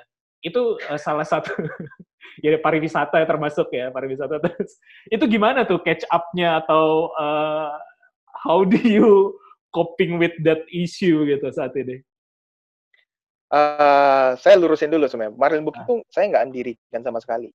Oh gitu. Kebetulan karena saya ketua asosiasi entrepreneur digital di Kepulauan Riau, eh, foundernya itu salah satu founder mereka ada berdua ya. Eh, salah satu foundernya itu eh, mentoring ke saya, mentoring. Hmm. Kemudian mungkin karena ngerasa nyaman, terus kemudian saya kasih akses waktu itu karena saya udah tinggal di Jawa di Jakarta, saya kasih akses dia ke teman-teman saya yang mentor-mentor nasional lah ya venture juga. Dan dia akhirnya juara kan. Kalau Mas Cek Malimbung itu kan juara udah sampai ke Amerika. Nah, itu ya karena eh, salah satunya ya karena saya mentoring gitu. Nah, eh jadi di situ saya dapat saham sebenarnya. Appreciate aja. Akhirnya kan saya di, di Marlin Booking kalau lihat LinkedIn saya, saya nggak pernah jadi direksi sama sekali. Hmm. Saya komisaris saja. Hmm. Nah, jadi memang kalau saya lihat itu tadi saya bilang eh, kita nggak pernah tahu juga waktu kita memberi dan melupakan Tuhan itu nanti ngasih balasannya yang dari pemberian yang mana gitu dan ternyata pemberian awal saya kenapa sekarang saya ada sedikit nama kecil di startup ya karena Marlin Booking. Karena Marlin Booking itu kemarin juara sampai internasional kan. Makanya nama saya di kalangan startup di Sumatera eh, bagus. Dan akhirnya banyak dapat tawaran saham. Banyak banget. 2018 saya malah banyak nerima saham. Tapi sekarang udah saya keluar keluarin gitu loh. Karena saya ngerasa nggak punya kontribusi. Kenapa? Waktu itu masih maruk gitu loh dengan saham. Ya. karena setiap ada mentor eh, ada startup curhat gini gini gini. Kadang kan startup jalan udah dapat investasi malah. Minta saya gini gini. Karena saya jagonya kan di manajemen financing ya. Untuk ngebuat uh, upset market segala macam. Tapi ya saya lihat kalau memang startup ini intinya passion sih mas. Saya akhirnya ngelihat kalau potensi bisnisnya bagus tapi persennya kurang saya nggak mau lagi join. Saya akhirnya kenapa akhirnya di para kerja satu-satu startup yang saya mau jadi direksi atau direktur direktur itu karena saya lihat kiki aja sih. Akhirnya saya mengunci mengunci diri saya untuk sekarang tidak mau lagi jadi uh, mentor kemudian punya saham. Saya sekarang mau berpikir kalau ada yang mau seperti itu saya lariin ke base aja mas. Sebenarnya base itu Hmm. pelarian saya sih. Ya, ya, ya. nggak ngelihat nggak ngelihat harus sekarang. Dulu kan saya mentor pribadi mas. Repot juga walaupun punya saham tapi kan ada kayak apa ya bagi saya ketika saya belajar Islam eh, kalau saya punya hak di situ ada kewajiban. Sedangkan Iya. banyak kewajiban saya nggak jalanin. Sedangkan saham saya banyak di beberapa startup. Akhirnya setelah itu saya lepas lepasin mas. Karena Hmm. saya ngerasa nggak jalanin kewajiban tapi dapat hak kan nggak nggak fair. Hmm, ya, ya, ya, ya. itu sih yang saya lakuin. Dan ternyata menurut saya memang endingnya kalau Mas Panji nextnya ada yang nawarin saham bla bla harus ngelihat persennya aja sih mas. Saya akhirnya ngelihat persennya di Kiki. Hmm. dia punya story dia punya passion dan dia punya hidup life-nya it's my life-nya ya di para kerja. Ini yang penting kalau kita nextnya mau jadi mentor atau partner di startup. Karena startup tuh bisnis feel hard. Hmm. nggak bisa bisnis uh, eating uh, eating meeting uh, money coming tuh nggak bisa di startup. Hmm. Karena bahkan startup tuh money coming-nya kadang nggak ada Lama lah paling. jadi kalau untuk market booking untuk market booking sekarang kondisinya kritis banget Hmm. kritis ya secara cash flow nggak ada sama sekali Hmm. ya tinggal berharap dari sisa-sisa investment lah Hmm. itu sih. dan ada beberapa karyawan juga udah dirumahkan malah Hmm. karena memang ya posisinya ya kita nggak sekaya Traveloka Hmm. Traveloka aja ya gitu lah Klik di Google Airinya aja udah tutup kan. ya ya ya apalagi yang jenis mohon maaf ya sebesar Traveloka aja udah mulai megap-megap apalagi sekelas cuma seperti Peggy-Peggy bla bla ini memang kesulitan karena pariwisata ini impactnya paling besar kena Hmm. dan paling lama sembuh Iya, iya, iya. iya. Iya, mesinnya ibaratnya kalau untuk eh, nyalain mesinnya lagi butuh tenaga yang besar banget sih ya. Iya, iya. Mhm. Ya semoga pandemi Iya, iya. ini cepet eh, berakhir aja sih. Sebenarnya ya semua berdampak sih. Ada yang eh, hanya sekedar melambat, ada yang benar-benar berhenti. Tapi sebenarnya semua berdampak sih. Semua semua kena kena kena imbasnya lah. Gitu sih. ya ya ya tapi satu hal yang nggak boleh kena imbas itu mindset Iya betul betul. Ya, mindset yang nggak bikin boleh kena imbas yang bikin kita bisa bertahan kan sebenarnya cara-cara ya berpikirnya itu sih. Oh, Oke, Ya, nextnya iya. nextnya gimana nih mas Eh, para kerja eh, atau base inkubator atau apa pun yang dikerjakan eh, yang lagi mau dikejar apa nih dalam waktu-waktu dekat ini? ya waktu dekat yang pasti kita para kerja untuk Hmm. second eh third round ya untuk eh, dana investasi ketiga ini kita lagi ada pitching sudah tahap lanjutan Eh, sekarang dua- sekarang eh, levelnya udah di, di udah dapat angel atau di seed atau atau udah Angel udah lewat Angel kita udah lewat Hmm. kita sekarang lagi ngejar seed Oke. udah seed karena Hmm. udah pendanaan ketiga kan setelah bootstrap Oke. Angel kemudian kita masuk ke venture karena sekarang kalau untuk dana yang kita minta sekarang tuh memang levelnya udah venture Eh, itu kita yang terdekat para kerja pasti ke sana. Kenapa? Kita butuh dana investasi segera. Karena memang yang paling penting dari para kerja ini adalah development produk. Kenapa? Karena kita sekarang kan baru punya konten itu sekitar 800-an konten pembelajaran. Ya kalau mau buat lagi konten kan ya nggak mungkin juga teman-teman nggak dibayar kan. Jadi kan kita harus terus produksi kayak ruang guru kan udah kayak televisi kan. Nah ya bangun kayak televisi. Kalau bisnis para kerja ini high cost. High costnya kenapa? Kalau kita bangun startup ya mas kan punya startup cost gedenya kan paling di marketing sama IT Hmm, nah para kerja nggak cukup itu dia ada produksi konten. ada video, konten. Makanya kalau Mas lihat eh, aplikasi kita itu eh, Mas bisa ya saya berani inilah ya, Maksudnya berani pede dari segi kecepatan dan video, artinya kualitas video kita sangat-sangat bersaing sama ruang guru. Ya karena kebetulan Kiki sama Iman itu mamanya, mamanya Kiki itu adalah saudaranya mamanya Iman. Hmm. Jadi waktu kita riset tuh enak kita belajar bahkan dia udah ke ruang guru kan. Jadi kita akhirnya tahu quality itu memang penting dan kita belajar banget dari ruang guru. Jadi memang kualitas kita kita standarnya ruang guru makanya ketika vendor tanya kenapa butuh dana sampai segini? Ya kualitas produksinya. Karena kalau nggak proses produksi gini ya juga nanti susah, malah kita nanti dapat hujatan netizen. Makanya kalau Mas lihat uh, kami itu paling gampangnya lihat ulasan, ulasan di Play Store. Ulasan di Play Store itu kan kami nggak buat-buat, kami jujur. Di para kerja itu paling cuma tiga orang dari ratusan yang lebih udah komen. Itu kan kita dapat rating 4,9 mas. Hmm. Itu bukan angka yang bisa dibuat mas. Minimal tuh pasti ada satu yang kritis deh, minimal yang haters deh. Gak ada mas, sampai sekarang alhamdulillah. Hmm. Kenapa? Karena memang kualitasnya dijaga. Yang talentnya juga disabilitas, jadi bukan orang non disabilitas kita hire. Tidak memang karyawan kami itu yang desain grafisnya saja tuli mas. Silakan ke kantor gitu bisa cek. Kita hmm. hire jadi budaya culture para kerja ini kena ada kita di kita bukan kayak sebuah perusahaan yang orang non disabilitas terus ada disabilitas sedikit. Justru kita antara perbandingan karyawan disabilitas sama non disabilitas hampir balance mas. Hmm. karena kita mau praktekkan itu. Kita kalau roadshow ke SLB itu anak autisnya ada apa dan itu kita bayar walaupun nggak besar ya tapi maksudnya minimal kita udah bayar mereka kita buat mereka berdaya. Iya, iya. kesetaraan itu. Jadi para kerja adalah target terdekat. Kalau untuk base incubator sih kita lagi ada mau event sama Singapura kalau udah selesai covid. Karena kita ada bisa link and match kan nama Kadin Singapura. Hmm. jadi eh itu yang terdekat sih. Tapi kalau untuk visi pribadi saya sih yang terdekat adalah sebenarnya saya nanti umur 30-an tuh udah mau fokus ke ini sih mas. Ke sociopreneur sih. Jadi hmm. memang lebih mau fokus ke ya roadshow lagi lah ke sekolah-sekolah. Karena saya lihat makanya saya apa ya sama Profesor Suwono itu di Bandung. Yeah. kita pendidikan Sigen Indonesia itu kan sebenarnya tujuannya untuk passion saya ya nextnya ya. Kalau memang bisnis ini udah mulai running semua saya mau fokus ke memperbaiki pendidikan sih mas. Karena basicnya Indonesia ini hancur karena pendidikan mas. Selain agama bla bla bla tapi agama udah ada ustadz menurut saya. Tapi kalau pendidikan ini nggak banyak guru yang benar. Hmm.